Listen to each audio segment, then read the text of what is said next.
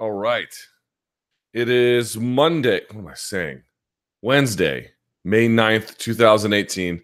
And this is the promotional malpractice live chat. Welcome, everyone. I got to get a new holder. My name is Luke Thomas. I'm the host of this podcast. Thank you so much for joining me. Bit of a late start. I apologize, but here we are just the same. We'll go for about ooh, 84 minutes or so talking about the latest and greatest in mixed martial arts, maybe a little bit beyond as well. Best place to get your questions in are going to be where this window is embedded uh, on MMAfighting.com. And you can also tweet me at L Thomas News and uh, use the hashtag chat wrappers. And I'll get to them at the last 15 minutes of the chat. So there we are. Okay. Uh, what is that? All right. First question as we pull this up here. I don't think there's any housekeeping notes to get to.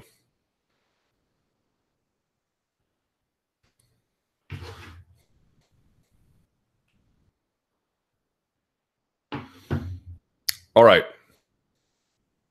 First question Revisiting the UFC, ESPN, NBC rumor. Oh, this was the Therese Owens one, right? Given the facts that we now know, which remaining rumor parts from the Therese Owen report last month still seem plausible. 320 million, assuming the second TV deal lands about 170, which does seem doable. Six pay-per-views a year. We'll get to that in just a second. Retiring TUF. That does seem well, I guess we'll see. Uh, two new weight classes, men's 165 and women's 105. Certain fighters exclusive of certain networks, NBC or Fox or another broadcast partner paying for event production on their respective network. Also, does this put pressure on Fox to bargain with the UFC on assumably less lucrative contract terms, more money for fewer events, or will it ease negotiations now that WME basically split its original 400 million target between the two parties? It really depends on what Fox wanted. Um, did they want the whole shebang, uh, or did they want just part of it? Remember, they were they originally put in a bid even over three billion to purchase the UFC. Uh, Reuters broke a story this week. I don't know if you guys saw it. Didn't get much play in the media, but it seems like it should. That NASCAR, the original family that owns NASCAR, it looks like they're putting it up for sale and they're expecting billions.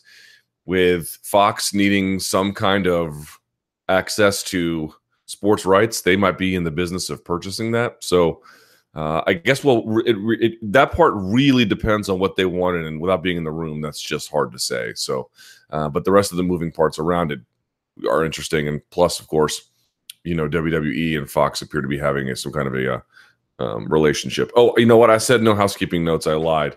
You are going to hear my dogs either at least once or perhaps intermittently uh, go ape s as my wife comes home from a work trip and construction people come in and out. So I will. I've tried to minimize it, but them's the facts. All right. So the could the second TV deal net 170 million? Yes. Would they retire TUF? It seems like they might. Certainly, the new ESPN Plus deal has featured in the release the contender series being exclusive to them, at least some part of it anyway. Two new weight classes, 165 and 105. I effing hope not. Certain fighters exclusive to certain networks that doesn't seem true, and we'll see what the other part is. So, um, the thing that stands interesting to me is the retiring of TUF, which they might, and then the six pay per views a year. That's the interesting one to me because it really depends on. I mean, I find this announcement of UFC and ESPN Plus very interesting for a, a lot of reasons. One is that they did not clarify things very well. I was surprised that they didn't do some kind of conference call yesterday to clarify what was what. I guess they wanted to avoid questions about the television side, which is still up for grabs. So maybe that's what it was. I don't really know. But um, in any event, they left a lot that was just hard to figure out. So it was not a very good, like, either it was written intentionally to be confusing or the folks that wrote it did a bad job. It's, it's one of the two. Um, in any event, the six pay per views a year part stands out to me as something that there might be some truth to. Folks were complaining about ESPN Plus. Now, if you recall this live chat several weeks ago, like when the service first started, I paid the 50 bucks for one year to get ESPN Plus and I rooted around and it as the system was launched and it's terrible. It's absolutely terrible. Now, you're, now a couple things about that. Will it be terrible by January 1, 2019 when the service launches for the UFC? I, I suspect it'll be dramatically improved. I was literally looking at it in what appeared to be something just past beta stage, not even fully into its, you know, ready to go um, position as a platform. Um, so it was terrible, but I was like, well, let's see what happens with it. Obviously, you know, signing with the UFC is going to be important for getting subscribers to it. But the six pay per view part, how does that relate to it? Well, folks are saying, oh my God, I got to pay for Fight Pass, of course, a cable package, or at least, you know, even a cord cutter package, YouTube TV, Sling, Hulu, whatever. I don't know if Hulu gets it, but you get the idea. So, something like that uh, DirecTV Now or whatever. And then, of course, now you're going to add this on top plus the pay per views. I mean, this is just way too much. This is just way too much money. And my response to that is, well, I, I don't know what exactly what their plan is. However, if someone told you you could buy one pay per view for, let's say, $60, and it may cost more than that, but let's just say it did, or you can get 15 on ESPN plus all the other things that ESPN Plus is going to offer you, for 50, what would you do? You'd say, in all likelihood, all right, I mean, do I need to see every pay per view? Probably not. I can skip one of those. I'll just pay the 50 bucks and get the 15 UFC shows. It's a much better bargain.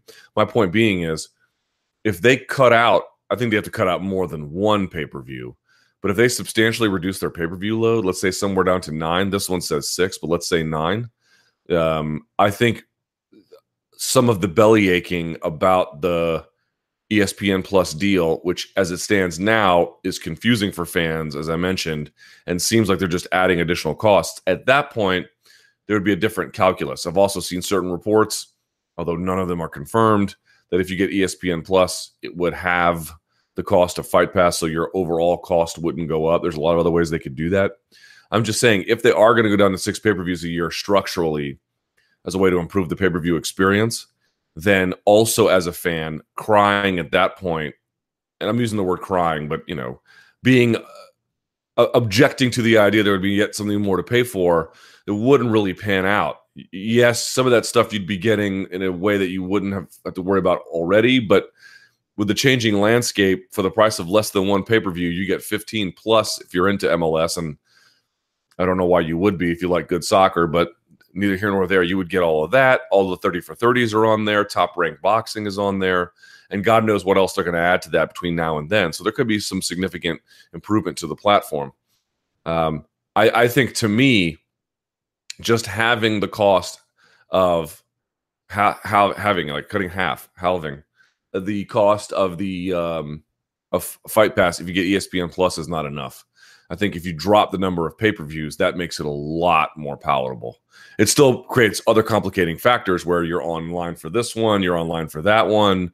What's the deal in this country? What's the deal in that country? Are you on TV today?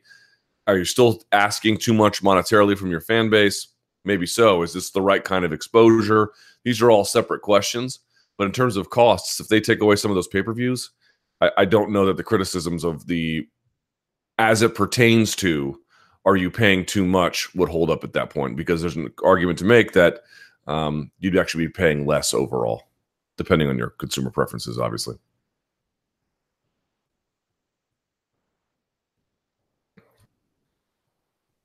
So it says, I've never paid for Fight Pass and I don't feel like I've missed anything. I'm not going to pay for ESPN Plus either, and I doubt I'll miss much. Another brilliant move by ESPN. I don't see how they lose excuse me, I don't see how they don't lose money on this deal. Um, I don't know the economics of the deal, so that's a little hard for me to comment on. And then as it pertains to WME UFC, if you make it harder and harder for me to watch your product, I'm not going to watch it. There is that where the paywall might not be that much relative to what you were spending before. And in some ways could be less depending on how they restructure it. But you're not setting up merely a paywall in terms of dollars. You're setting up a sort of an institutional paywall, an effort paywall, right? It's very easy for me to go home. Let's so, for example, hold on. Let me illustrate this with an example. So today, Who plays in basketball? What is a game that is happening today? Today it's the 76ers versus the Boston Celtics. So I know, um, let's see. I'll just type in how to watch Philadelphia versus Boston because I know it's probably on TNT or NBA channel, but um, there we go. The answer TNT. It's going to be the TD Garden. So if I'm a fan of this and I look forward to watching Dave Schaller 76ers just get clowned, then all I have to do is come home, turn on the remote, boom. Very effortless. Maybe I have to search exactly what channel it's on. I'll pull up my guide you know, I'll search on the guide or I'll speak into the remote or, or whatever situation you have. It, it's relatively painless. If, on the other hand, you know, you have to start getting dongles to set up, you know, Chromecasts or download apps or whatever, you're just asking for a certain. You're you're you're eliminating a portion of your fan base that, believe it or not, is going to sound crazy, requires a degree of of streaming or digital literacy or digital willingness to go to those steps to watch it. You know, when MMA was this underground commodity, and this was, of course, before all these tools were around, this would have been a godsend. And in the future, I think there'll be more literacy about these kinds of things. But in the meantime, at a very sort of sensitive transition point, are you asking for a workload from a casual audience or some kind of larger portion of the audience beyond the hardcores to make steps that they're either unwilling or can't make? Uh, that that I don't know the answer to that, but that is certainly something they're wrestling with. Someone says Fight Pass has been a complete bust. No, it hasn't. No, it hasn't. They make tens of millions off that every month. Uh, well, not every month, but they make they make millions off of it every month, and they've not even put anything close to their best content on there. Like the notion that that's a bust is simply not true. Moreover, people are like, oh, is Fight Pass going away? Fight Pass can't go away. I mean, I suppose anything can go away, right? Um, but it really can't because for several reasons. One, it's a main or some cases exclusive pathway to watch UFC content in, in, countries. And this is a sport that has global appeal. So, like, either it's your main way or predominant way or your sole way to watch UFC content. UFC knows this. They're not going to shut that down, right? So they can't go. Plus, there's a bigger issue at play here. Invicta gets Invicta airing on Fight Pass is not an accident, right? Invicta, I've always said about it. What is the best part about Invicta? Well, maybe you could say the action, sure. You could say the fact that it produces so many great um, uh, female fighters that graduate up through the ranks and go to the UFC. M- maybe that's it. But I've said it before. I'll say it again. It's not a money making enterprise. I mean, maybe it makes some money. I don't know. I, I don't think that it probably does but that's not the point. The point is that it has always, to me, acted like a nonprofit whose mission was not to worry about making money, but to do right by the sport and then set up the UFC to take their resources for them to make money down the line. They have them on Fight Pass because they pay them a stipend to be there that either covers their costs or keeps them afloat or maybe helps them make money or, or whatever the situation is. Again, without knowing the specifics, it's a little hard to be certain about that but the, the, the, you get the idea. It's not designing like, well, what fights can we make to really to really sell out the Scottish Rite Temple? It, that's not that's not what they're doing. What they're doing is, and Shannon Knapp was clear about this when Invicta was launched. No more, you know, they okay, yes, they'll occasionally do catch weights, but you should have seen women's MMA before Invicta came along, and and and they're not the only ones who tried to fix it, but they've done a pretty good job of it where it would just be like, hey, we're gonna have two women fight at 137 and they're both, you know, flyweights, or you know, just some crazy thing. There weren't enough weight classes. It wasn't promoted the right way. It wasn't. There just wasn't enough structure and architecture around it. And they've tried to provide that. I don't think that's a money making enterprise. I don't think you can make money that way at that level of the game. So if they're not making money, I wouldn't blame them. Point being is, look at all these shows that are on Fight Pass that get a UFC stipend, right? At a bare minimum, in the case of Invicta, you need that for your own purposes. What are you going to do? You're going to kill a Fight Pass. Where would Invicta go? Who is going to who's going to treat Invicta like the UFC does? Who's going to have that relationship with it? I, I just don't see that as very likely um, or very simple. And uh, for that reason, it can stay around. Like, does every show that's on um, Fight Pass need to stay around? No. I mean, do they need EBI? I, I, don't know what their numbers are. I tend to think probably not, but I could be wrong. Maybe they do. But there are other ones on there that they, they maybe can get rid of, but not that one. They, there are things that Fight Pass does that has nothing to do with, hey, I want to just turn on and watch great MMA. They want you to watch that Invicta stuff, of course, but what they really needed it for is to build up talent that they can take. Um, can't get rid of that. The quality is terrible. 720p in 2018. Is it 720p?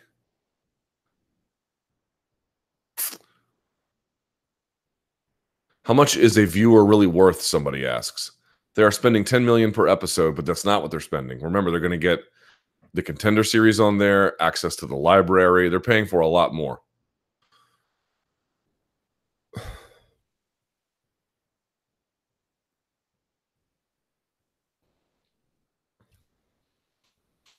GSP versus Nate Diaz. God, kill me, please. The UFC is in talks with GSP and Nate for a potential fight at UFC 227. What do you think about this matchmaking? I think it's terrible. Can you discuss this matchmaking up against the other alternatives for these two at 155 and 170? How would you match up the big names at 55 and 70 with GSP and Nate in the mix? By the way, what do you think about GSP 155, given that his last fight was at 185? I think he can make the weight no problem.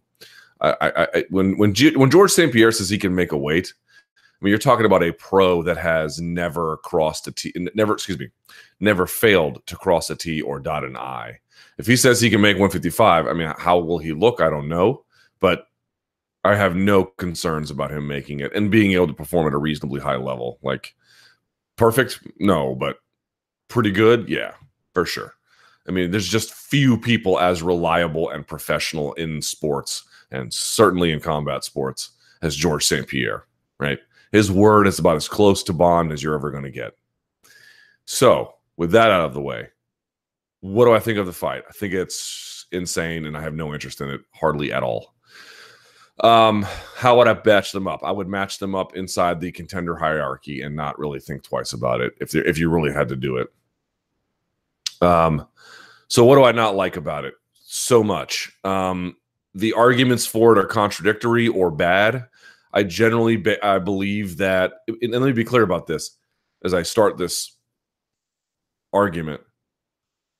If someone asks me, "Do you want to see GSP back?" The answer is, of course, yes. Or do you want to say see Nate Diaz back? The answer is, of course, yes. Who doesn't? How can you call yourself a fan and say you don't want to see those two two guys back? I just don't. I don't. I mean, you, you might have a preference for more, one more than the other, but I mean, these are, these are, you know, two of the biggest names in the sport. Yeah, of course you want to see them back. Uh, and I don't blame them for entering into things that are in their self interest. You can get mad at them, and I've done it at times where I've been upset at fighters for taking a fight that was clearly in their interest. But what are you going to do, man? This, they're rational creatures.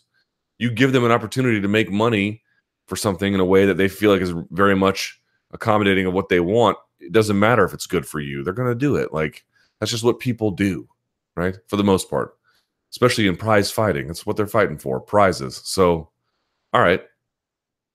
So I'm not mad at them if they ultimately sign this fight. I get it, right? I completely get it. They'll make a ton of money. Uh, they'll rope in an audience that has a terrible fight palette, and uh, the fight will, in all likelihood, not be all that interesting. The outcome highly knowable ahead of time, and and that'll be that, right? So this is what I don't like about it. There are arguments against this fight that are overplayed. I have seen people say, "Oh, well, Nate fights the same as Nick." Mm, not really. I mean, there are similarities in body type and certainly influence, but he's his own guy and um, uh, he has his own way of fighting. So I don't think that's the case. However, I do think there's enough overlap to say, forget about Nick Diaz in this context for a moment. What about Nate? What does he have? Great striking, obviously, great jab, long reach. Um, not a whole lot of kickboxing and great guard, great jujitsu generally, but not a lot of great wrestling. Well, you know, we've seen how St. Pierre handles guys like that. Maybe he gets a shot and his chin's not what he used to, and he goes down in a, in a, in a pile of humanity. I can never be too certain about any fight that's being made, but I am reasonably certain that A, St. Pierre is not going to slug it out with Nate Diaz. And if he tries to for a time and it goes poorly, I have all the confidence in the world that he will take Nate Diaz to the ground, and good luck submitting that guy on top. You will pass to half or to side and hold position there, and that'll just be that. I, I have no interest in a fight like this. Again, as I mentioned before, do I know what's going to happen? I do not know what's going to happen, but there are certain fights where you have a reasonable degree of suspicion about what the outcome will be or what the complexion of it might look like. It's not like, you know, you know, Justin Gaethje fight. Well, he might win or lose, but chances are you're going to get some action. Okay, great. That you you you sort of know you're in for something that where the outcome, you know, maybe it'll go one way or the other. You don't really know, but you certainly know that it'll provide you with a degree of of entertainment. Uh, I think this fails on both those tests. I don't know that, but I have a pretty strong suspicion about it. It's the same thing before. And this is a bit of a different issue when Triple G fought Vanes Martirosyan over the weekend. What a stupid fight this was. What an unethical fight this was. How ridiculous. And I love the California State Athletic Commission. I think they do a better job than just about anybody. And I know the people there think that they're doing the right thing. That was a total disgrace. The, uh, Triple G was an over minus 3,000 favorite. I don't think there's ever been a fight made in the history of the UFC with those kinds of odds. And you can say, well, look, what were the odds for Conor and Jose Aldo? Did we know that that uh, that fight was going to end in 13 seconds? No, of course not. But you had at least had a reasonable degree of suspicion and a reasonable degree of probability to think that it could have been competitive. You at least try to do some due diligence about it. We knew this fight ahead of time was going to be an absolute disaster. Or again, we had a pretty strong reason to believe that this guy was going to go in there and get steamrolled. And lo and behold, that is exactly what happened. And you're talking about a fight that was made because the other one was canceled over relatively dubious evidence of performance enhancing drug use. What a joke. What a total, complete, utter joke. I mean, I could not in my mind imagine a greater display of hypocrisy of at least on the charge and anti-doping that you have to do something about it in combat sports because those guys do extra damage when you kill off a competitive fight again for dubious reasons and then you make a squash match p- please take that argument to some other sucker because it does not work around here anymore do not ever lecture me about that. You want to make one about fairness? We can have it about fairness. And you're asking what that all has to do with this. I I would I would strongly submit to you that it is knowable to a degree that you can know anything ahead of time. And I couch it on all of that. That this fight would not necessarily be all that entertaining, and certainly even if it was, the outcome. I just don't think it's a great fight for Nate Diaz. Now, people have said in a contradictory way, well, it doesn't really get in the way of a title implication, right? Here's Nate. What's he really doing relative to the title? No one really knows. This doesn't really get in the way of that. St. Pierre never fought in the weight class. He's not really getting in the way of it. And then yet the other supporters of this fight come back to you and then they say the exact opposite. Oh my God, look at what this fight sets up. The winner could get Khabib, The winner could get Conor or whatever, which then pumps you right back into the space where you're having all those concerns again. So, which is it? Is it great because it doesn't get in the way, or is it great because it absolutely gets in the way? Yeah, there's nothing about this fight that I like. I mean, you could make it at 170. It might be a little bit better because I think it'd be harder to sell a title shot for the participants, maybe. But but if St. Pierre won, probably not. You know, there's just no way to to put the toothpaste back in the tube on this one. Like, oh, we're just to have the fight inside the division, but it's to the outside of it. But that doesn't really work unless it's like you know the guys in their 40s and they're at the very end of this division but that's not where they are. St. Pierre a little bit longer in the tooth but as you can see still pretty damn competitive. Nate diaz in his early 30s still pretty damn competitive. So then have them compete right? I mean that's where i'm at on this one. And everyone's going to say oh that doesn't make as much money. Well that's great. I'm going to let ufc worry about that. I'm going to tell you what i feel as a fight fan. As a fight fan i want to see fights between the best. That's what i want to see. And these two guys are the best but if you, you know so so so I guess at 155, you could argue there's something intriguing about St. Pierre dropping down there. But to me, given how things went against the other Diaz and what we also know about St. Pierre's abilities overall, about his occasional use of risk management, it doesn't do a whole lot for me. Mileage will vary, and I'm probably eating crow on this one. They'll end up fighting. It'll be fight of the year, and I'll have to say, you know, I was totally wrong. That's fine. But I do think, as a general rule, you have to look at these and you have to say, what do we know about these two competitors? What do we know about how they compete? What can we reasonably ascertain? And that's hard to know about what the outcome might be and what the fight complexion would be. And for me, given all that information, I am willing to con- to conclude and say that it fails on all the tests that I care about. But because it will make money, who cares about any of those, right? Someone asking, what's the point of doing it at 155? Yeah, maybe do it at 170. I don't know. I guess I guess there's something interesting about that for St. Pierre because then he could go and get a title in third weight class and become the undisputed goat, you know, something like that. This is my whole point. Oh, it doesn't get in the way the title implications right up until it does. And then it's all up in it, you know. There's no way to separate them. So for me, I would do a Woodley GSP fight. I would do Nate versus uh, Kevin Lee. You know, that's the way I would go. But you know, who cares, right? So who cares? Someone says, What's the point in doing it at all? Oh, hear my dogs. Barbas. I swear to God.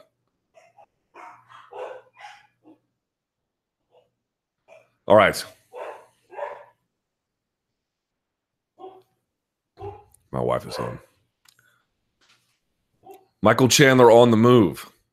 Hi, Luke. Michael Chandler's contract with Bellator recently expired. How many fight fans have wanted to see Chandler compete against some of the elites at lightweight in the UFC? But is Chandler a fighter that Bellator can afford to lose right now?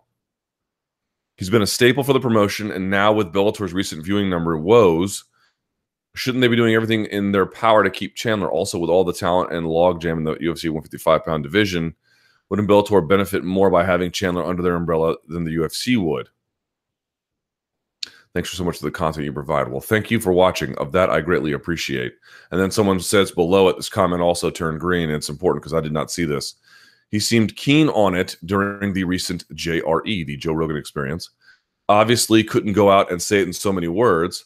I think it'll be an excellent addition to the division. They've got to do the Eddie uh, Alvarez trilogy fight if it happens. Hopefully, Eddie stays on in the UFC. Well, Eddie is not really going anywhere. I wouldn't worry too much about that. So the questions about Michael Chandler. Boy, that's going to be an interesting one. I'm very curious to see how they handle that because um, do they blame him for the ratings woes for that card he headlined? Do they try to argue, you know, in the in the vein of Chuck was never my friend that you know it's not really true that you ever turned out to be a big big star and they try to lowball him? Does the UFC want to pay big money to pull him away? if the if Bellator does in fact favor him. It's really kind of hard to know because it's hard to know exactly what position Bellator is adopting here. I think in the end, certainly they would like to keep him. He's reliable. He doesn't get injured too much. He's an action fighter. People know the name. If he's been promoted on that channel for God knows how long, there's just a certain degree of consistency there that you would want to maintain and um, integrity of the product. Right? He's arguably the best fighter in that uh, organization, or certainly top five. So you don't want to just lose guys like that if you're trying to make a move. But at the same time, you know, if you're also trying to say we can build from the bottom up and we can sign from the top down, maybe Michael Chandler's course has been run at uh, Bellator. I mean, they let they let, and of course it was a more more complicated detail uh, situation, but you know, remember Strikeforce just letting Shields go. Of course, now Shields being a bit of a malcontent, so that was a bit different. And of course, um, the UFC really wanted him at the time, so that's also a little bit of a different situation. But it really just depends on what they want to offer him and how much they want to keep him. My hunch is that they do want to keep him, but are they going to go the ends of the earth to keep him? I don't know. I don't know. I don't know how they're going to handle that. That'll be a very curious one to see. Hold on. Hola.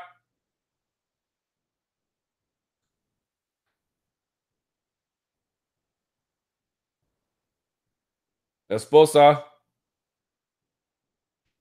Yeah, she's outside.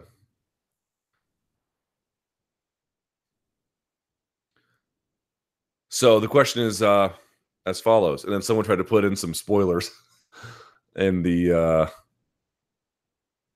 in the uh, comments here for Avengers: Infinity War. That's hilarious. Did you guys see that yet? It's great. It was great.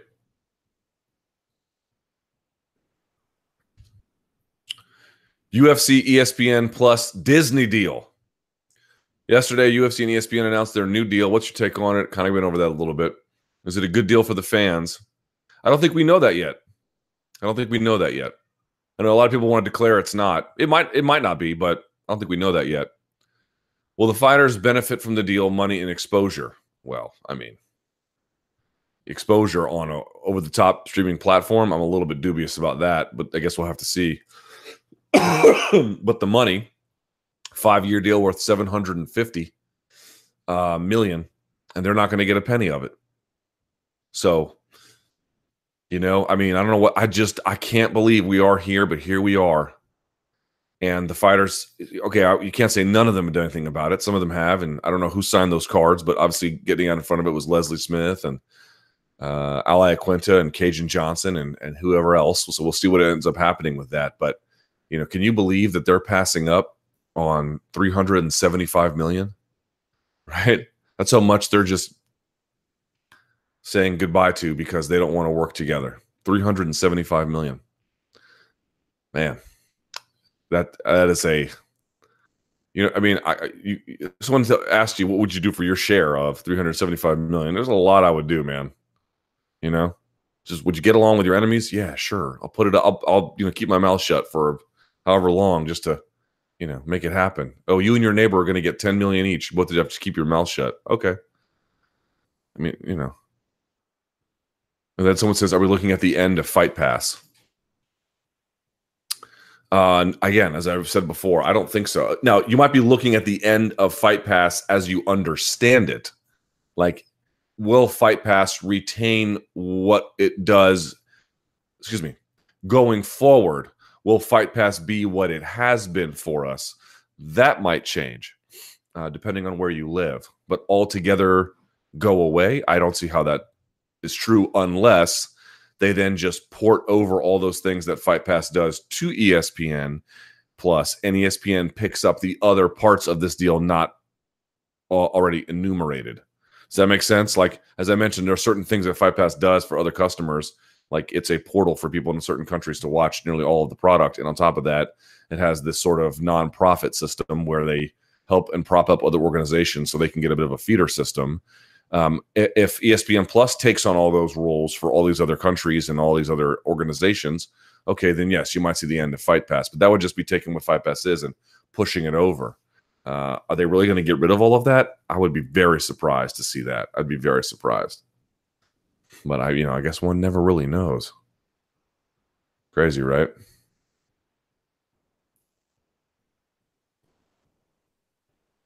Uh, uh, uh, uh, uh. Oh, here's a good question. I am watching the podcast from a godforsaken Amtrak station. How in the world do you deal with this every week? Most days, I just want to die most days. Not all days. Some days you get on the train and you're just having a grand old time. But most days I just want to die. I've been doing that for six years. and people are like, I would love to do that. Don't get me wrong. I'm not here, sitting there telling you I'm out there digging ditches for minimum wage. It's not what I'm saying. But I am saying that after six years of riding Amtrak amidst delays and derailments and cancellations, packed train, standing room only, you know, uh, lights going out, heat not working, uh, you know, running to queue up so you can board. Six years of that will wear on you. Let me assure you.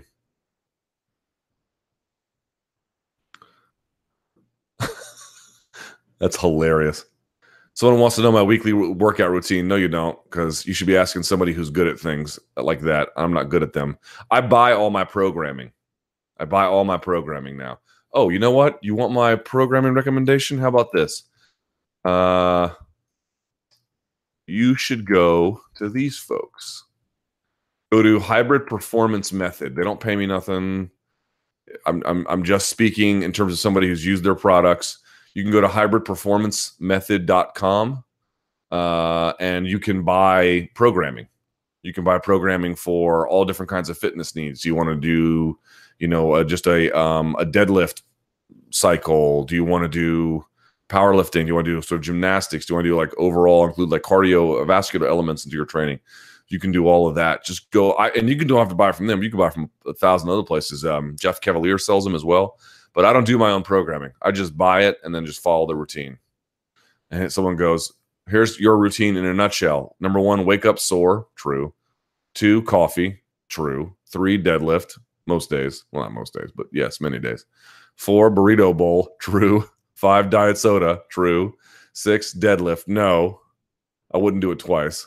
Seven burrito bowl, true, eight sleep. And then someone says he takes the dogs out too. Pretty accurate. Pretty accurate, actually. Uh, okay, UFC 224 versus Bellator 199 versus Lomachenko Linares. Pretty good fights this weekend. Which fights are you looking forward to and why? And below the radar fights, we should keep an eye on. Ooh. Well, first of all, I think Loma Lomachenko is going to blow out these donks. Not the same way uh, that was with Rigondeaux because or Rigondeaux because that fight was uh, with another Olympic boxer and it had all this, you know, name value stuff attached to it. Uh, uh you're not going to get that with Jorge Linares, but uh, under the radar fights, uh, Aaron Pico fights this weekend again. I don't think a lot of people are talking about that. You should. Um, it's a fight that's just a part of his development, so you have to have some managed expectations about what he'll look like and how it will be. Although he looked pretty good in his last one with that kind of like inside left-handed. Was it a left-handed? I think it was a left-handed shovel punch. Um, in any event, so that was nice. Um, and then uh, Davi Hamosh, or Davi Ramos, as I called him forever, is competing against Nick Hein on the prelims. Very much looking forward to that. Davi Hamosh won the ADCCs last time or two times ago. Was it last time or two times ago? In any case, with a flying triangle. What am I saying? Flying uh, armbar to a guy who was uh, in sitting guard. So here's Davi standing over him. Now, it may have been God. Who did he do that to? Was it Lucas Lepri? Who did he do that to?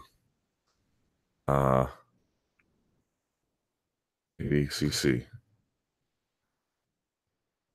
Yeah, it was Lucas Lepri. Can you believe that? I mean, uh, can you just believe how insane that is? Like to beat Lucas Lepri is hard. To armbar Lucas Lepri is extremely hard. To flying armbar Lucas Lepri while he's in sitting guard at ACC to win the whole thing, just absurd, completely absurd.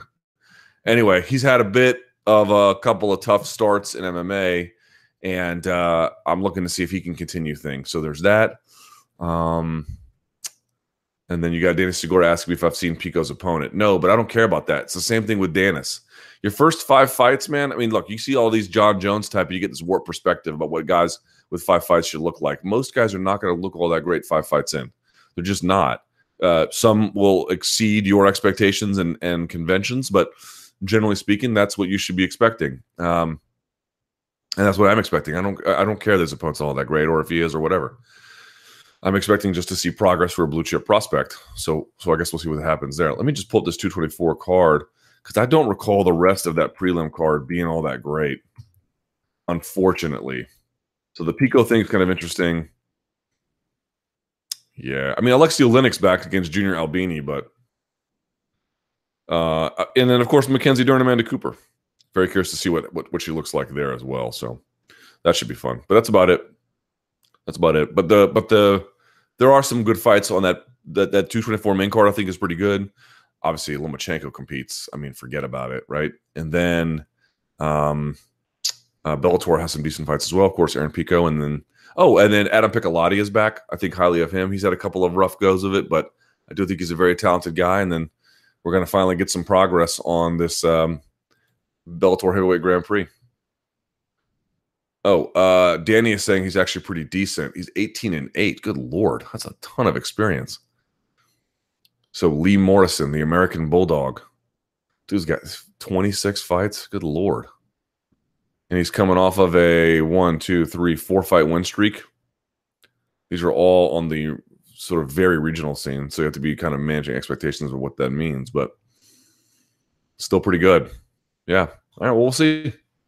Tough out tough out for him for sure. All right, what is this? Fighter layoff diminishing returns. Okay, let's see what that means.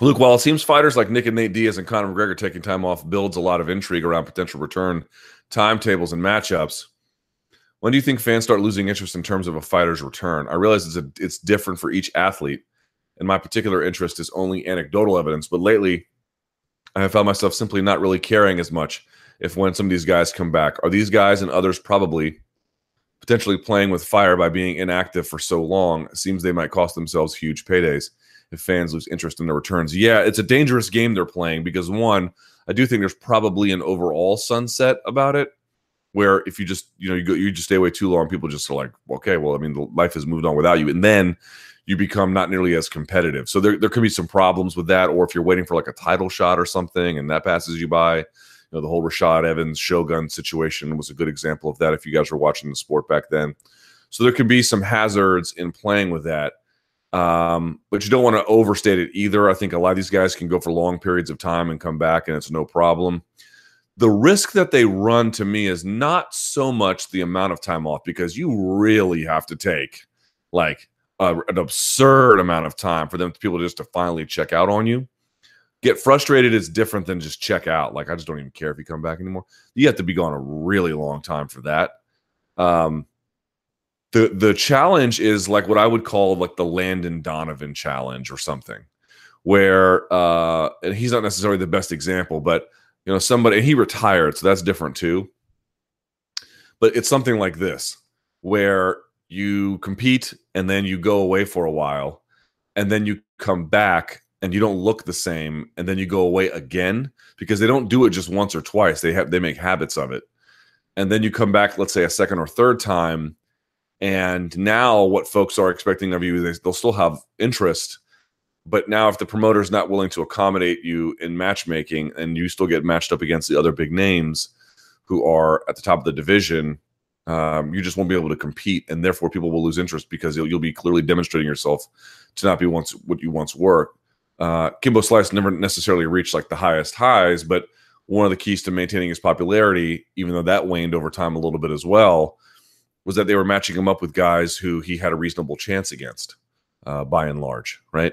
So, uh, and and you could say, well, look what they had to do to do that. Right, I understand, but the insight there is that they they tried they they they realized he was not, you know, this guy beat Houston Alexander in the UFC. That's something, but he wasn't that anymore. So whatever he could be, they put him against somebody like that. So uh, there is a sense in diminishing returns for that, but just taking time off and coming back, the only risk there is if you lose and then take more time off um, when you do come back, your star power is probably going to be a little bit diminished, right? It's, little, it's one reason why these guys lose, you know, and competitively they want to get back in there.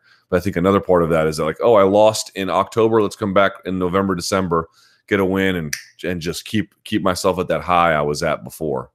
There's a lot of it just trying to you know stay afloat at a certain level. Uh, Noons Pennington at UFC 224. Before anything else, Congrats to the Capitals. Why, thank you, sir. I was here watching it when it all went down, and Letang for the Pens botched it again. They got the same goal on him virtually in game five, uh, creating too much space. And old Kuznetsov letting it be known. What a great day. What a great day. And a great day because not only did the Pittsburgh Penguins get eliminated, so did the Toronto Raptors. So um, shouts to Mike Bond who I sent a nasty DM to, nothing graphic, just words, taunting him about LeBron. Because it's one thing if they had taken LeBron to like game seven, but they just got they got smashed, smashed by LeBron. And the Wizards would have too. So let's be real about that. But maybe the Wizards could have taken one from them. They played them hard during the regular season, you know? And it doesn't even matter anyway. It was just nice to watch the Raptors, the one seed, in the East get manhandled by LeBron, Thanos, James. Oh God, I can't tell you what delight I took in that. And it was on the same night. Sublime. Like Schwarzenegger said in Pumping Iron, I'm coming day and night. All right. Noons Pennington at UFC 224. Uh how is your how is your current pick win? I mean, what is my current pick? Uh it would be Nunes or Noons, whatever. I, I still don't pronounce her name probably. What kind of challenges do you think Pennington poses? God, Nunes is a minus 1,000 favorite. what? Is that real? No way that's real. It's that bad? Holy crap. You're right. Wow. Oh my God. Pennington's at plus 650. Good Lord. I mean, I'm not saying it's wrong. I but I just I don't know. For some reason, it didn't occur to me that it would be like that. Wow. That is shocking. Man. Well, in any case, uh, shocking is maybe not the right, the right word, but you know what I'm, you know what emotions I'm trying to convey. Uh, yeah, it's it's Amanda Nunes for sure. Look, I think um, there have been some concerns about her cardio, and I don't think that she has amazing cardio, but I do think she has good enough where if she trained properly in her camp, it shouldn't be the reason why she wins or, or excuse me, why she loses. So I think you know you can say, well, is your cardio amazing? Well, maybe it's not amazing, um, but uh, there are some problems with it. But it can be if if handled appropriately, it she should be able to maintain dominance. So there's I definitely feel that way about it uh, in the first part. But the other one is that look, uh, what Raquel Pennington likes to do is likes to get in there and mix it up a little bit um, in close quarters, often along the fence line. She does a lot of things really well, nothing really like uh, as a specialist. Um, but one of the tendencies she has is to counter strike. She likes to be in space, judge distance, pull, and then counter. That's what she's really like is good at. So to me, it's like if she can get in there and rough up Amanda Nunes, maybe. Uh, but I have a belief that Amanda Nunes can, you know, she can brawl if she wants to, but she can also fight on the outside as well. I think she's really gifted in that regard. And again, uh, I, I think that it's a, I would not say that uh, the odds don't reflect, I think, how winnable it is for Pennington, but the odds do reflect that it's certainly Amanda Nunes' fight to lose. I think that's the best way I could put it. Uh, predictions for the rest of the main card: Jacare, Gastelum. I'm going to go Jacare, but Gastelum's hands they can they can beat anybody. Dern versus ABC. Dern should win, but God only knows. Lineker and Kelleher. I'll go Lineker. Please forgive me, Brian.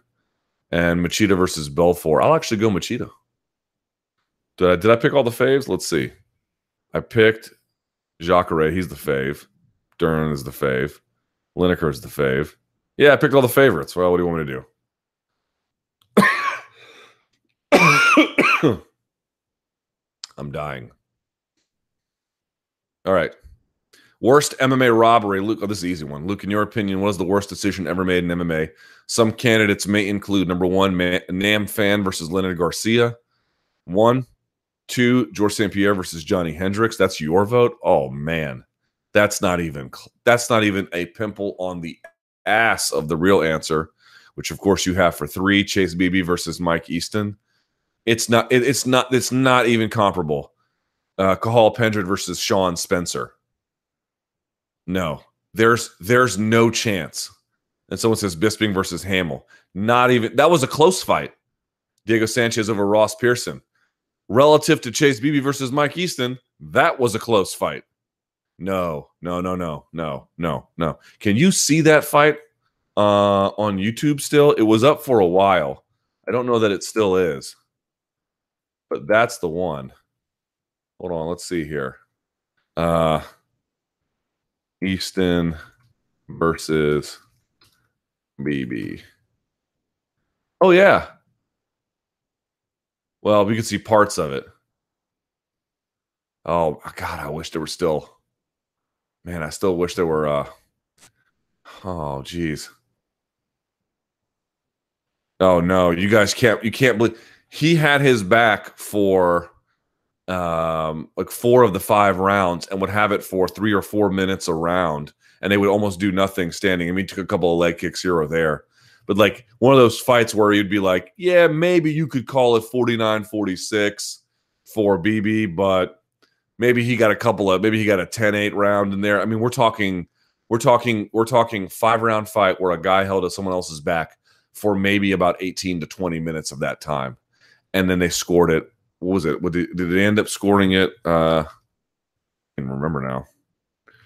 For they scored it for Easton, obviously, but did they score it unanimous or no? Split. They still called it a split.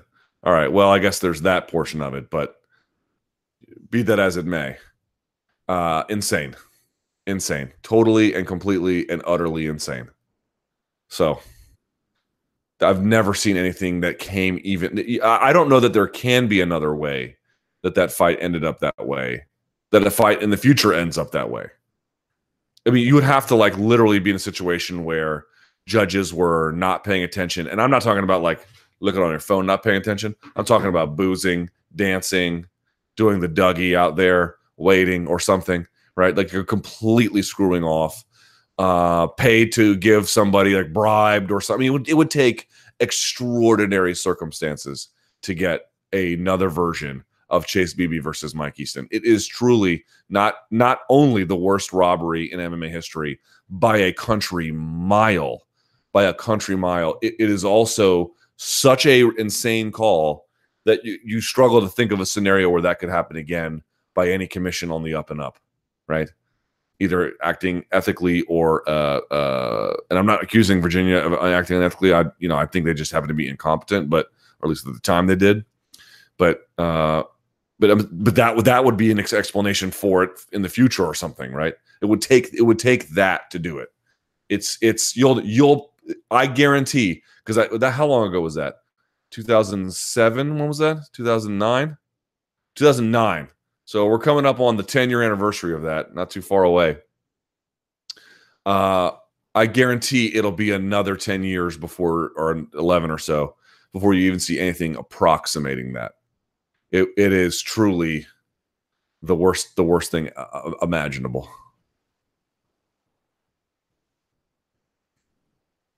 Which to say those other ones aren't also robberies, but God, without the video footage, you can't appreciate it. I'm telling you. I'm telling you. All right.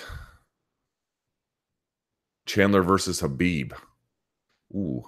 Recently, Michael Chandler wagered he could beat Khabib 10 times out of 10 if the two fought. And thinking about it, I would find Chandler to be the superior athlete, maybe even physically stronger. Athlete, yes. Stronger, I don't think so the better pure striker, probably.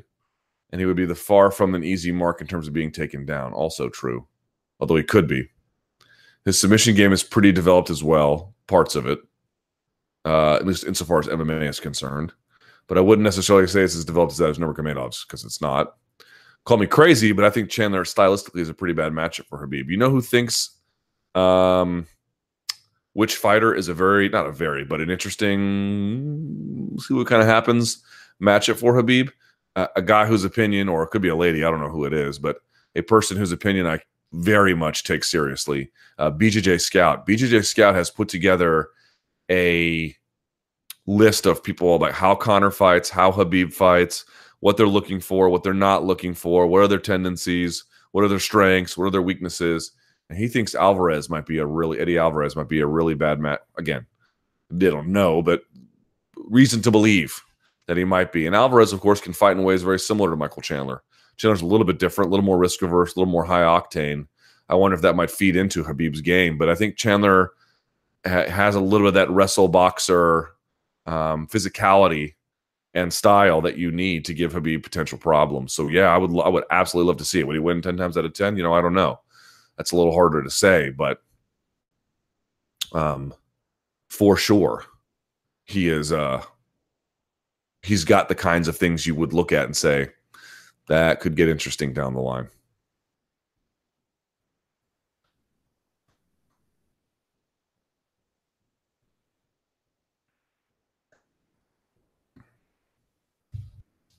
I would still favor Khabib, though, to be clear.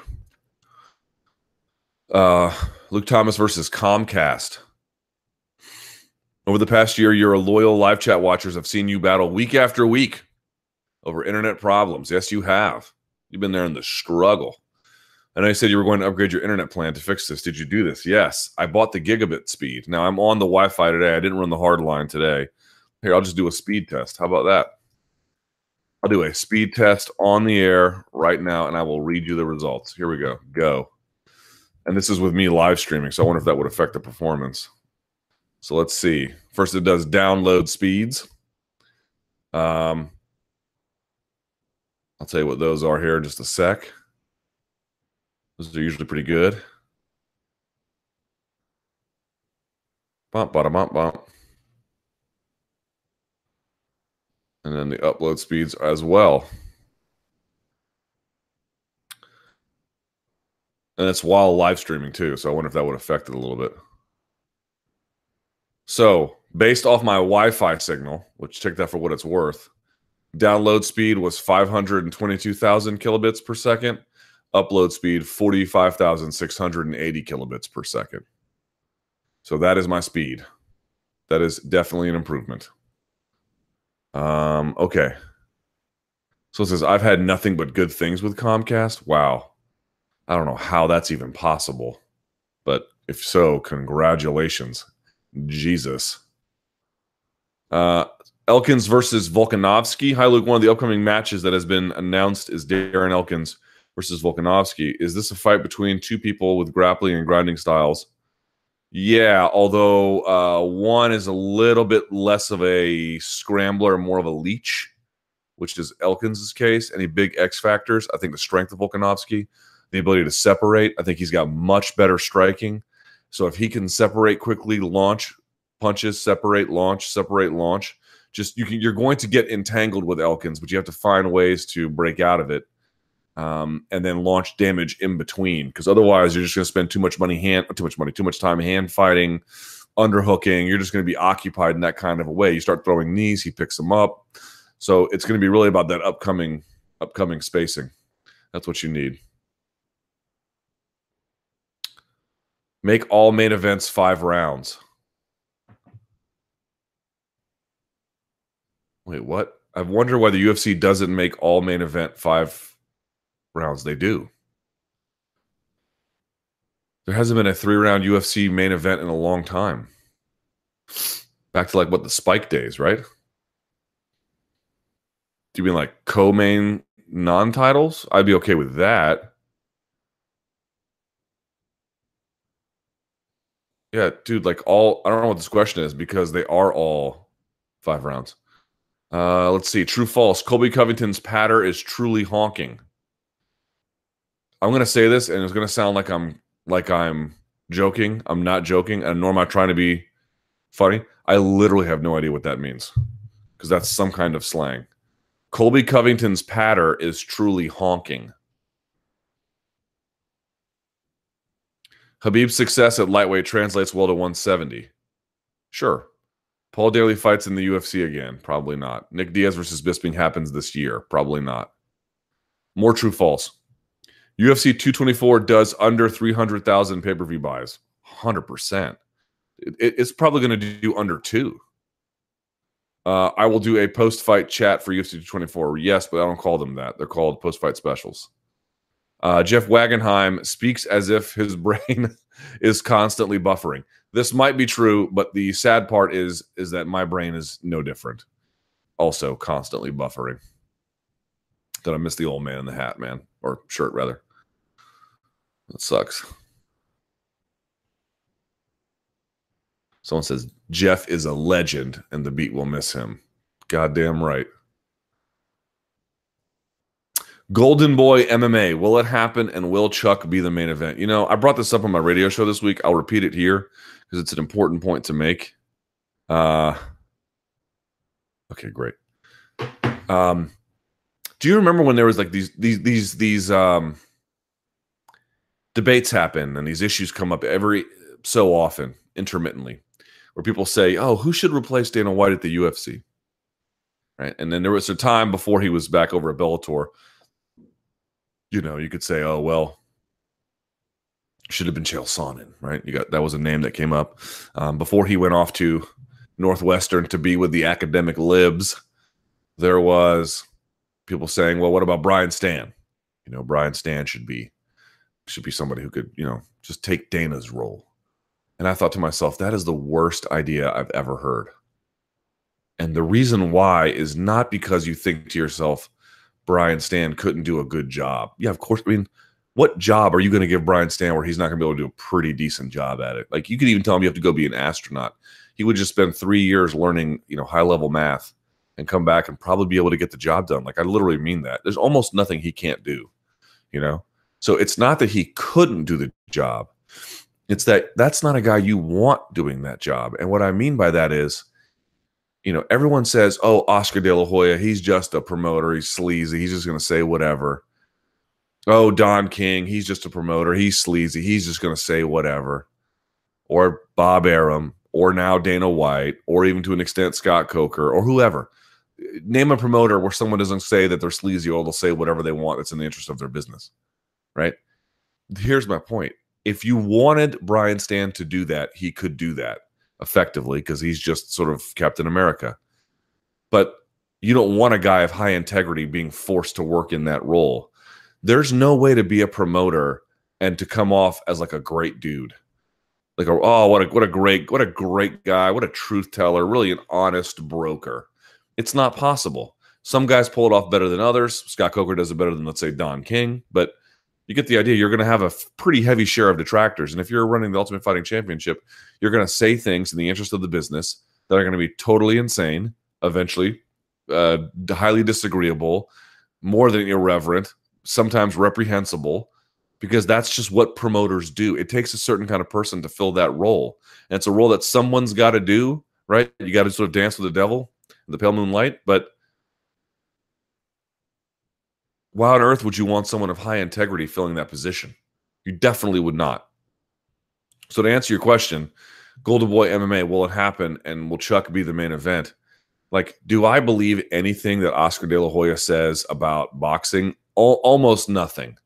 I especially don't believe him about MMA. My guess is nothing ever happens with this. If it does, it'll be a one, and I'm speaking very generously here, a two off it's not the business he knows. It's not a business he understands. It's not a business he cares about. What he cares about is he got real hurt with how Mayweather McGregor, in his mind, impacted boxing and impacted um, Canelo Triple G one, even though it ended up being a big success. And he's either looking for revenge or headlines or attention or something because he's a promoter now. And when you become a promoter, this is who you become. So whenever folks are asking, hey, who should fill X role as a promoter? Find somebody whose character you don't mind looking down on. because that's who's that's what's going to happen. You're going to find somebody who ends up being if not totally, at least somewhat repugnant. And I would never want to put Brian Stann in that position. And I hope you don't. And, and Chael Sonnen, frankly, for that position as well. I, you know, I just I, no, thank you. Let's find someone else who sucks that we don't mind, you know, taking that taking that role from.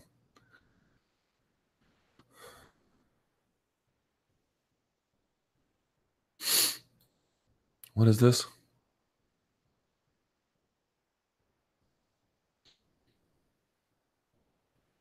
Some weird questions here. Here's an interesting one young viewers and the rising cost of the UFC. Hi, Luke. Last year, there were reports that the UFC was losing younger viewers while the current audience was beginning to age out of the target market. Do you think cost, recent pay per view hikes, Fight Pass, ESPN will make things worse by pricing out more younger viewers? Or will the growing availability online, ESPN, Amazon, help them, or possibly no effect at all? Boy, that's a really complicated question. Uh, it's a good one. Uh, I'm a little bit hesitant to say that I understand the the um, consumption habits of this audience. Certainly, going to ESPN Plus is a bet on the future.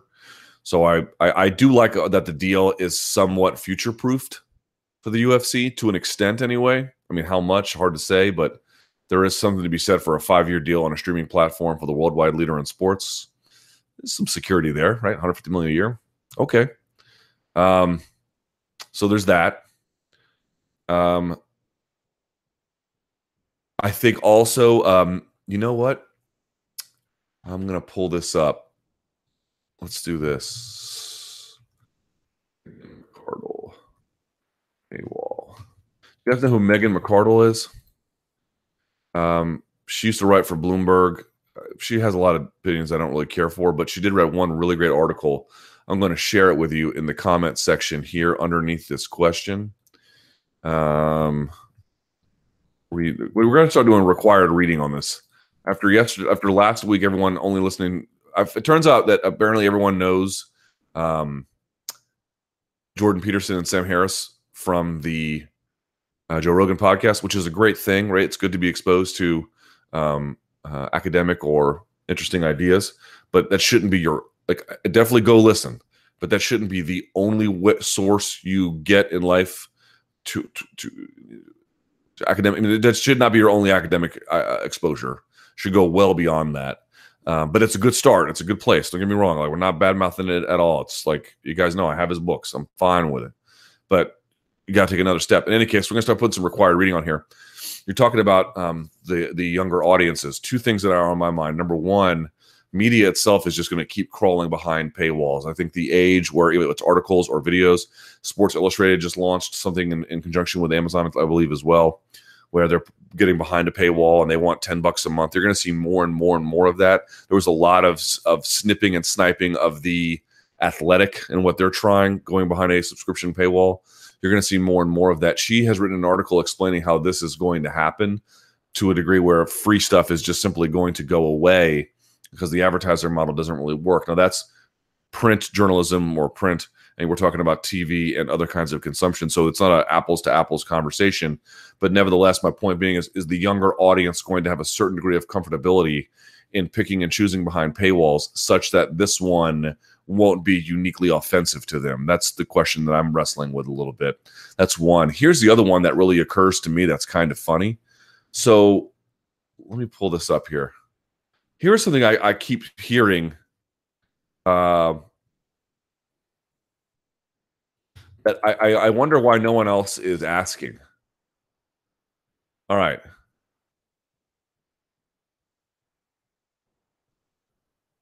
Okay folks are talking about millennials as like this super oh do we have the millennial audience oh you know who captures the millennial audience and i'm thinking to myself okay well it depends how you want to define millennial and how far you want to go i guess some people define that up to 2004 um i guess that's the end point but to me the, the generation you need to be thinking of down the line is going to be Generation Z. That's the one behind millennials. Like everyone's like all in on how do we capture millennials? Man, don't worry about millennials. Like they're already aging into the workforce. They're already getting promoted to the workforce. They're already aging through college. You know, yes, you would want to capture that market, of course, but uh, what you really need to be worried about is the next one coming down the line, the one that grew up in an internet that was um, you know, 5G, strictly, if not, uh, or not strictly, but predominantly mobile. Everything's behind paywalls, and you're picking and choosing how you uh, have consumptions. You probably have like the super, super, super, super short attention spans. That's the one you got to worry about. That's the that's the canary in the coal mine here about how it's going to force everybody to adapt and change and switch.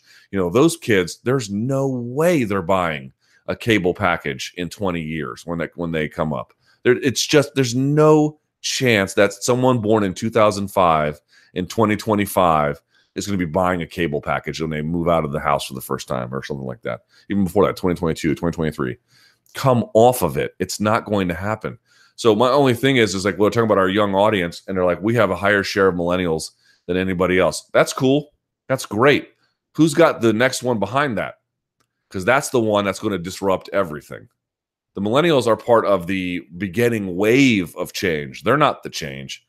Behind them is the change. That's those are the orcs coming over the hill, and maybe the one behind them too. But it ain't these ones. So, you know, however much you have of them, that's great. What are y'all doing to future proof against them?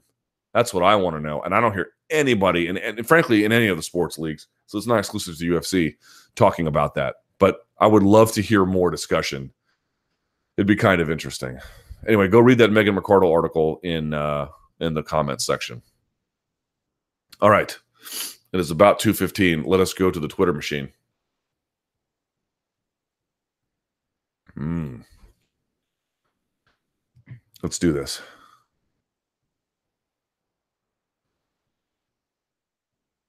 Animation fantasy fights. Scooby Doo versus Goofy. You know what kills me? So my wife, uh, I didn't realize this. Do you know what they call Goofy in Latin America? I didn't know this. First of all, they call Smurfs pitufos. And I'm like, how can you call them Smurf? Like, if my name is Luke Thomas and I go to South America, you can't just call me something else. Like, oh, now your name is Jorge Alonso or something. No, my name, you got to call me by my name.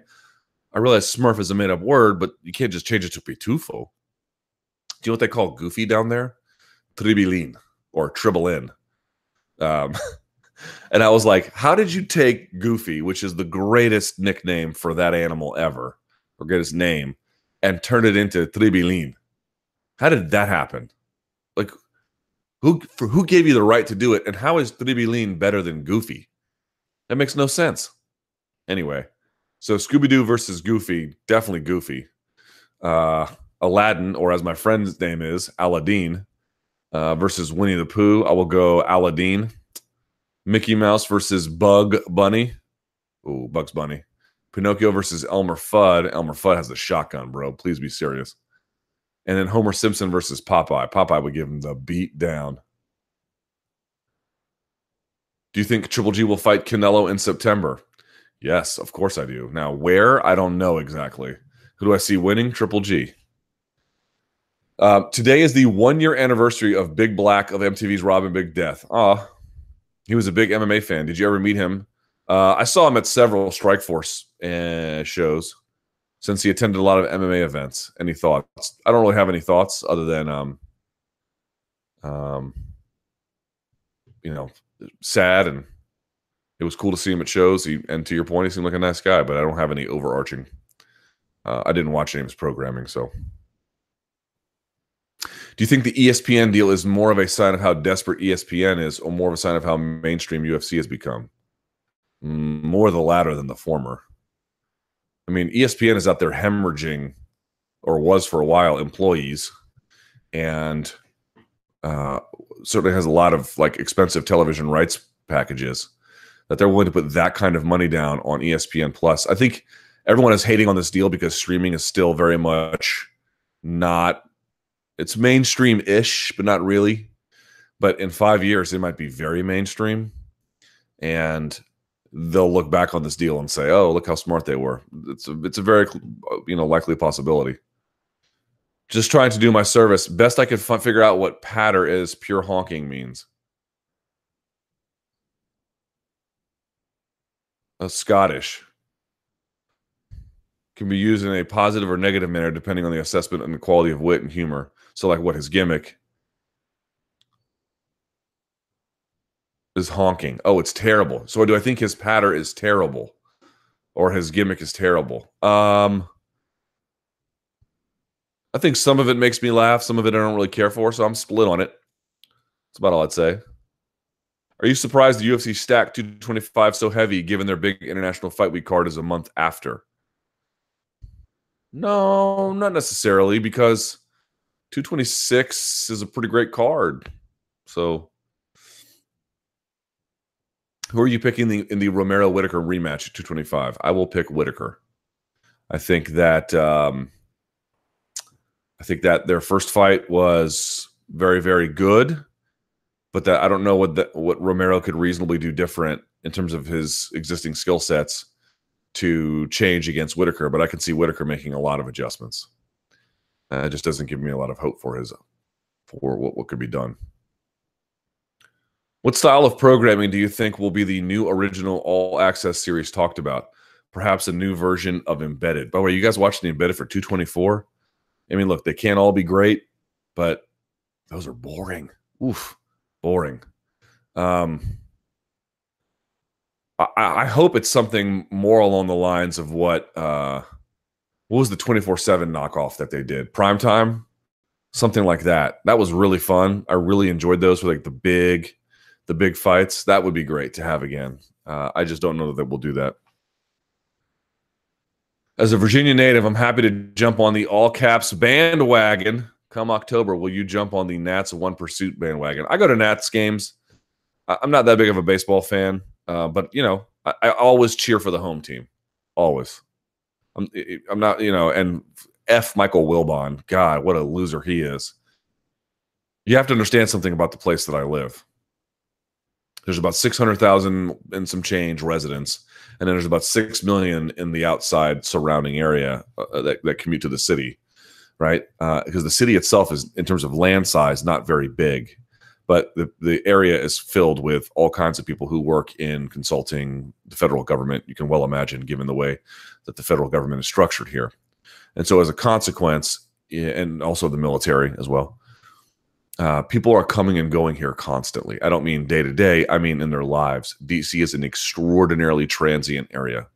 People move here for a couple of years and they go on, and they don't really attach a lot of. Uh,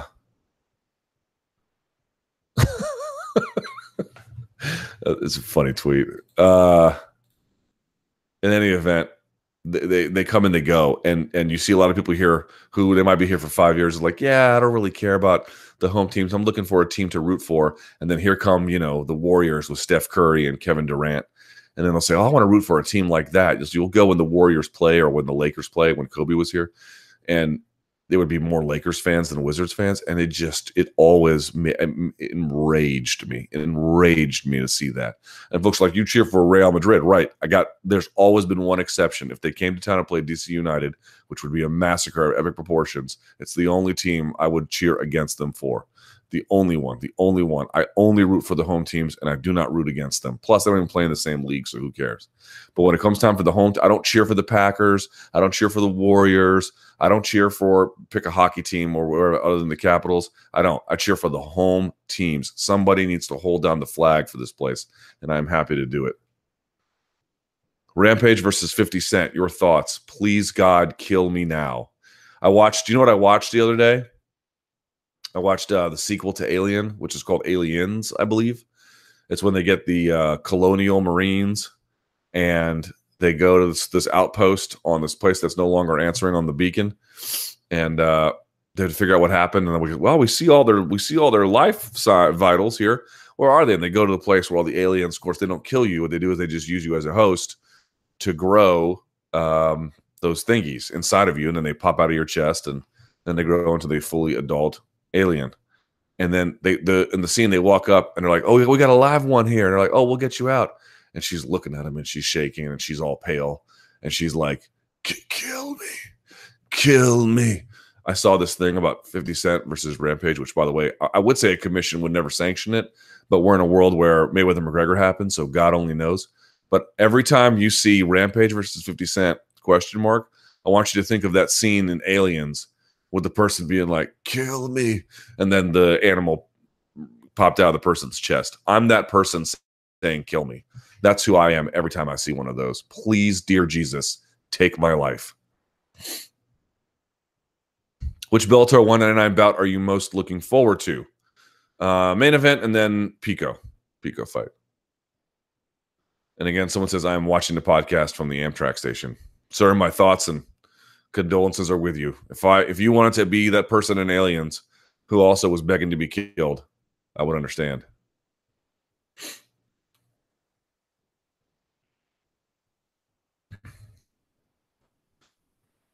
Which UFC 224 bout are you most looking forward to? Ooh, uh, as I mentioned, I think Kelvin Gastelum versus Jacare is the best one.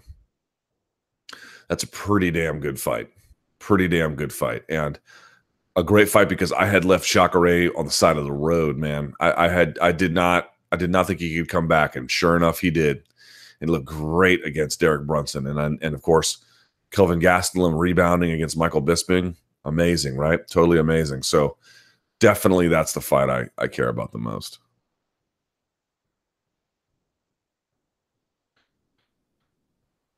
Now that Perry is training at Jackson's and potentially moving there full time, I believe he can be more than your exciting fringe top 15 guy.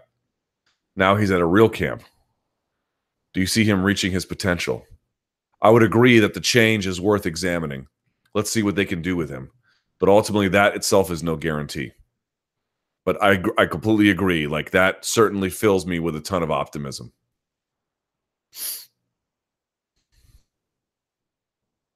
Do you believe Fight Pass is sticking around primarily for international customers since ESPN Plus is the only of the American market, or do you believe they'll try to bolster it with more regional shows to keep up with subscriptions? Yeah, that's the other interesting part. I do think they're going to keep it around. The question is, what do they add to it? So you've got whatever you've got now. Do they keep signing things? If so, how do how would that work? Also, like, are we going to have to watch? So for the ESPN Plus events, I'm told they're all going to air on ESPN Plus, like the entire card sweet, fine. But for the for like the other cards, we're gonna have to go to like let's say Fight Pass for the prelims. Then I'm just making something up. TNT for the rest of the prelims, and then pay per view. Like that that whole thing still is happening. Not I, I'm not pumped about that. I'll be honest. That part bums me out big time. Who are the top five prospects across all promotions? Well, you better ask Smoogie because that's not a question I can answer. But certainly, uh, I was impressed over the weekend. If you saw the Monday Morning Analyst with uh, Askar Askarov, boy, I got to tell you, those guys at ACB, man, they've got a real, they got some real fighters over there. Very, very talented guys. Very talented guys. Uh, during your interview with Dan Patrick last week, you said you double majored in political science and philosophy. Well, you don't need political science to cover MMA. You certainly do not. Um, does philosophy play a role in the work that you do? Well, I guess that would depend on your perspective a little bit, but I would say yes. You know, um, when I, whenever I majored in philosophy, all of my friends would make fun of me and they'd say, "Yeah, when the when the degree is over, you can philosophize about why you don't have a job." And I wouldn't say that the joke's on them. I think that's obviously a f- real apprehension. Everyone is making college now to be about, oh, I'm going to set you up for a job, and that's a important debate to have in this country about what the role of post secondary education is. Is it primarily about creating um, the kinds of skills and training necessary to get uh, meaningful um, uh, and gainful employment when this is all over? Uh, when when that degree has finished, maybe that's the, the the the value but i got to say that was not the case for me and i'm very glad that it was not the case for me. Now look one of our problems is we're trying to make what trade schools should be into what colleges should be doing. You know you go and you get the bill from a plumber or an electrician or something you'll look at it you'll say to yourself oh my god this is expensive. Right those guys make good money. A skilled carpenter a skilled plumber they can make a lot of money they didn't they don't need to go and study um, Nietzsche or um, you know Michael Foucault to get a better understanding of how to you know fix the sink. Uh, and I'm not saying one is inherently better than the other. They're both valuable occupations. I'm just merely pointing out you can make a lot of money uh, doing that. But what they're trying to do with colleges now, as it seems, be this job factory for your life. And I don't know that that's the best idea. Learning humanities is uh, a, a, value for life enrichment, not necessarily directly tied to gainful employment. And I understand that can be a, you know, you're saying in a life now where people have you know, incredible student debt and and they don't know what they want to be. Well, what's the value in training humanities? I, I, I get it. I'm just telling you for me, and I'm sure I've had a million. I'm sure I've had a million opinions you've disagreed with. I'm sure today, forget every time I've done this chat, and I am certain that going forward, I will have a million more. It's not that it enables you to find the truth in life as such, but what it does enable you to do is is have the tools to go digging and to de- decipher and to create some kind of value system and judgment criteria um, and to develop what does an argument look like? What should it look like? What's a good one look like? What's a sound one look like? What's the difference between being valid and sound? In fact there is a difference if you've ever taken any kind of symbolic logic class, right? These, these things all help you. I would go, for example, like let's, I'm not going to get into the details, but let's take this Iran deal, right? The president withdrew or int- noted that he intended to withdraw from it and reinstitute um, some sanctions. Now, whatever your opinion about that, imagine you knew nothing about it or very little about it. And you heard from, let's say, I'm going to pick a site, the Federalist, because I saw that they argued in favor of it, that that was a really good idea. Or you go to some other site, I'm just going to pick one Mother Jones, and they're telling you how it's the worst idea on earth. Well, imagine you didn't know anything. You might read both of those and you might learn more about the situation, but you might have real difficulty deciding who not only made a better argument, but who is sort of just clearly getting at the truth of this. Who's who's distilling this in the way that is um, absent their own um, not biases exactly, but they're not pandering to their own crowd here in some ways. You're just you're, you're able to decipher um, who is genuinely making a well constructed factual argument. And when I first got to college, boy, I had a real problem with that. I had a real problem with that. I could understand. I didn't have the reading comprehension issue per se. I, I knew what they were arguing. I knew what they were arguing. But I, I was like, well, how come how am I supposed to decide who's right here? And that is forever in life going to be a difficult challenge. But what that what my degree in philosophy gave me more than anything was one an appreciation for philosophy in ways I didn't know I could. Number two, critical thinking and reasoning skills. Number three, um, uh, uh, the ability to construct an argument, uh, and, and many other things as well. It was the best decision I ever made. Truly, truly the best decision I ever made.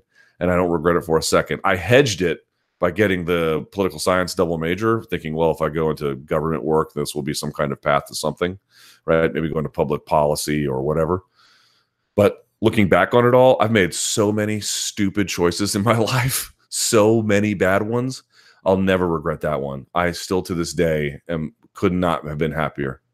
Could and and and and and not have made a smarter choice in my life. All right, I've got to go.